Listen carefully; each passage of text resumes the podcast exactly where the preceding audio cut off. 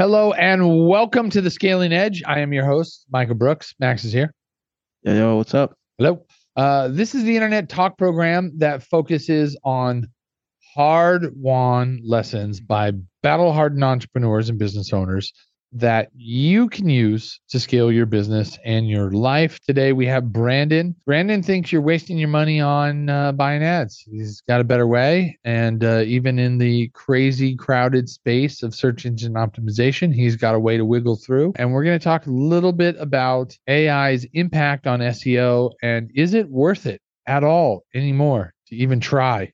Anything at all, but especially SEO. Just kidding. It's definitely worth it. Brandon, welcome to the Scaling Edge. Thanks for being a part of our pre- program. We appreciate it. Can you tell us a little bit about yourself and how you got to doing what you do today? Yeah, thanks for having me on. My name is Brandon Leibowitz, and I've been involved with digital marketing since 2007, helping people get more traffic to their websites. And I just kind of fell into this after I graduated from college, got my degree in business marketing. And the first job I got out of school was helping a company out with their digital marketing, which I don't really know much about it. They said, don't worry, we don't know much either. We're going to take you to classes and workshops and seminars and learn alongside with you, which I thought was interesting. And after working there for a few months, and going to some workshops and seminars, I realized that this is probably the future. Everyone's probably going to have a website. And the nice thing about doing digital is you can work full time, but also you can pick up freelance clients here or there as long as there's no conflict of interest. So I was working at a e-commerce business helping out their website with their marketing. And I realized I could go to like a dentist or a lawyer or a restaurant and see if they needed help with SEO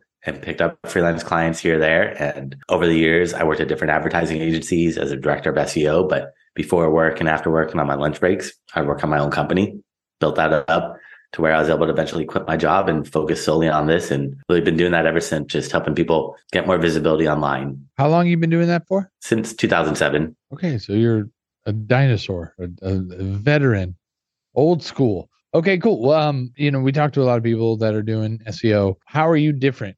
What are you doing different that people can use? What do you see? Let me rephrase that. What do you see different that people can use that are out there trying to get visibility? How can they be different with SEO so that they can gain visibility without spending a ton of cash on ads? It's just about providing good quality content and providing a good user experience on your website. So when people search for keywords, Google wants you to have the page about that specific keyword. That way you become really relevant. So if someone's searching for like running shoes and your website doesn't have a page about running shoes, but you just sell general shoes, Google's not going to think you're the most relevant because someone's searching for running shoes.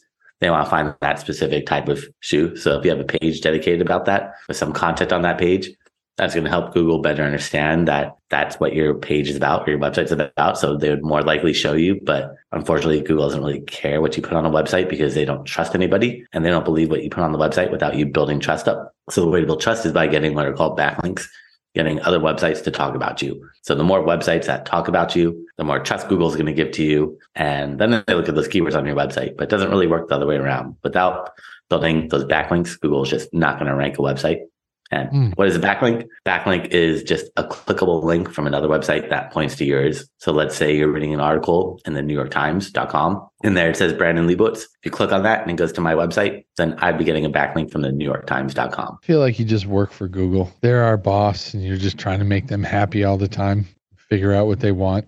Like, can you just bring Google coffee? Like, what can you do to make them happy? It seems almost impossible.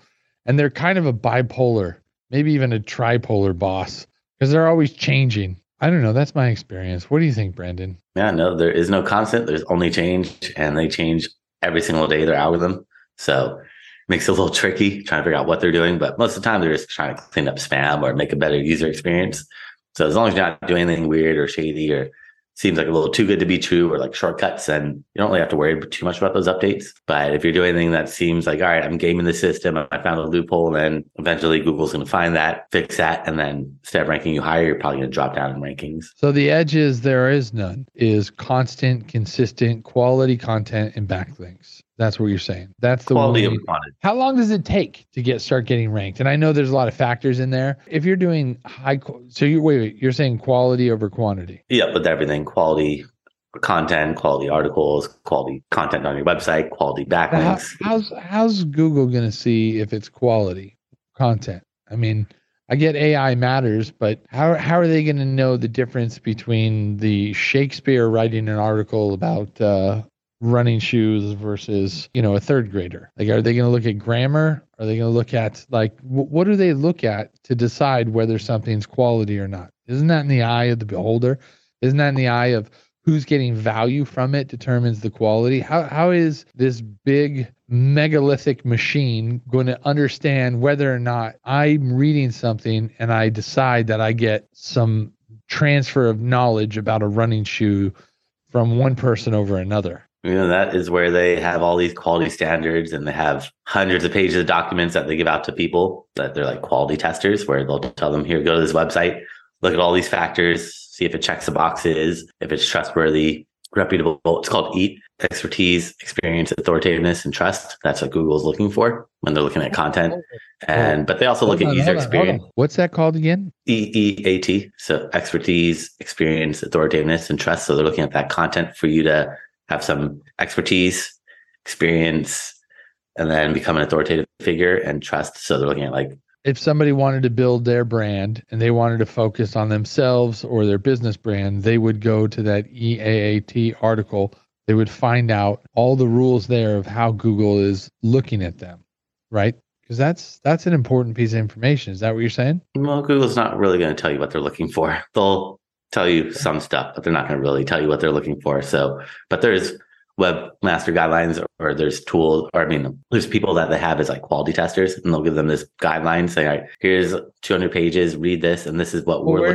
and they'll give them this guideline saying all right here's 200 pages read this and this is what well, we're looking that. Where's that come from? So that's an internal document that's not available uh, to the public to learn? It's been published. So if you just go to Google search or webmaster essentials or you just search on Google how do I find the quality standards, quality guidelines for content? It should pop up. Not sure exactly what it's called, but well, it's it's good guidelines to stay within while people are building. So how do you work with people that uh, want that good quality backlinks, good quality content. They don't want to do the work and they don't want to read guidelines from Google. Mm, yep. So I take care of that for them. So I'll help them build good quality backlinks, find sites, look at your competitors, see where your competitors are getting backlinks. Because if they're on that first page of Google, it's more likely those backlinks that got them there. And if we could build similar backlinks, that's going to get Google to trust you in a similar way and also looking at their content, their site structure, their hierarchy, how they build out their website. Because I can see everything you're doing. You could see everything I'm doing with SEO. There's nothing hidden if you know where to look. So I look at your competition, see what's working for them, incorporate that into your website. And that's when I get Google to trust you and rank you in a similar way. So on your LinkedIn page, you talk about how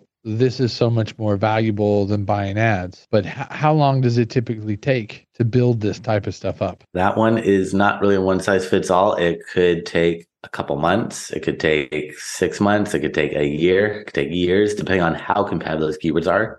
So that's where it comes out is we're not trying to be Google. We're trying to figure out who's on that first page of Google for your keywords and how much SEO have they done? Because that's all that matters. Because if we're trying to be Google, Google changes every single day we're not going to be able to figure out Google. Or if we do, tomorrow it changes, and next day it changes. So we want to figure out who are your competitors, who ranks on that first page of Google for your keywords, and what have they done? What backlinks have they built? What content have they added to your website?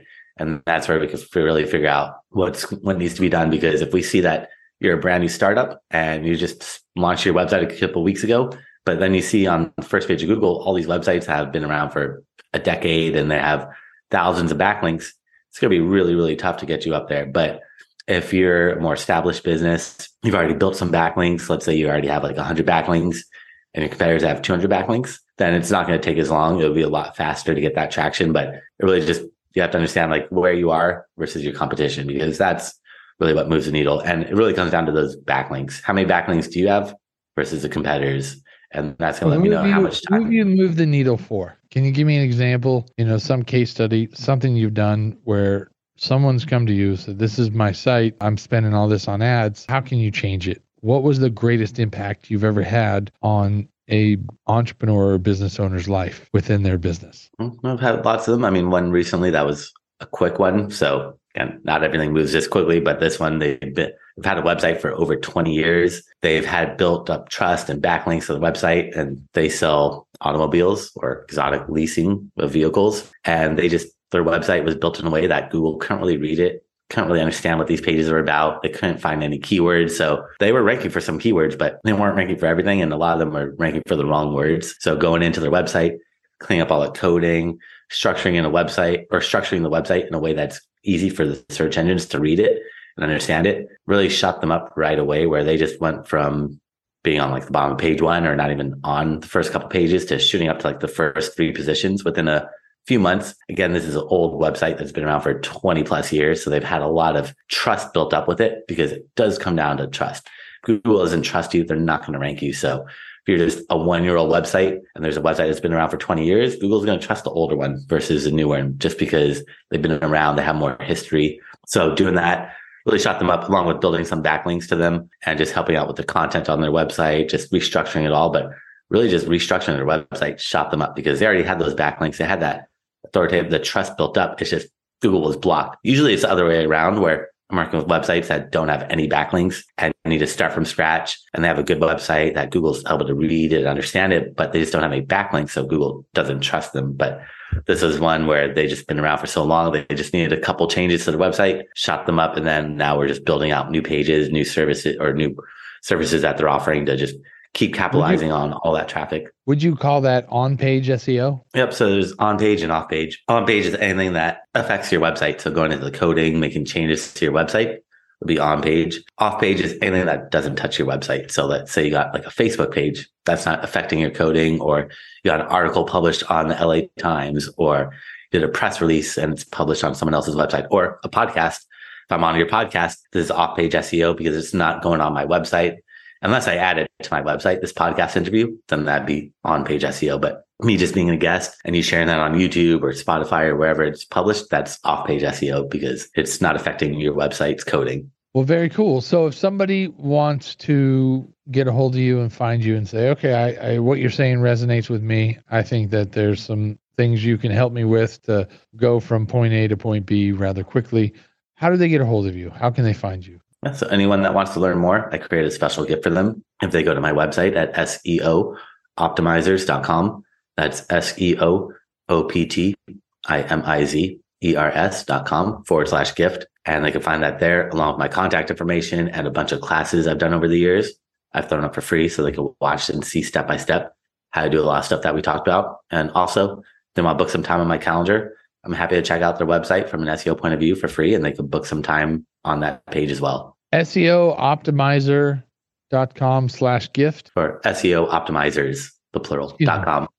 SEO optimizers.com slash gift. Brandon's got a gift for you. It's worth it. He's got some good advice. It's a the pragmatic, practical approach to growing your business online. It's uh it is an angle just knowing that there is no silver bullet knowing not to at least at least you've learned today don't go with the person promising you first page results within 24 hours. Uh, i imagine those are short lived and um, you know save your money and do it the right way. Brandon thank you for being a part of the scaling edge. Thank you for being a part of our program. We appreciate it. We look forward to seeing you again soon. Cheers. Thanks for having me on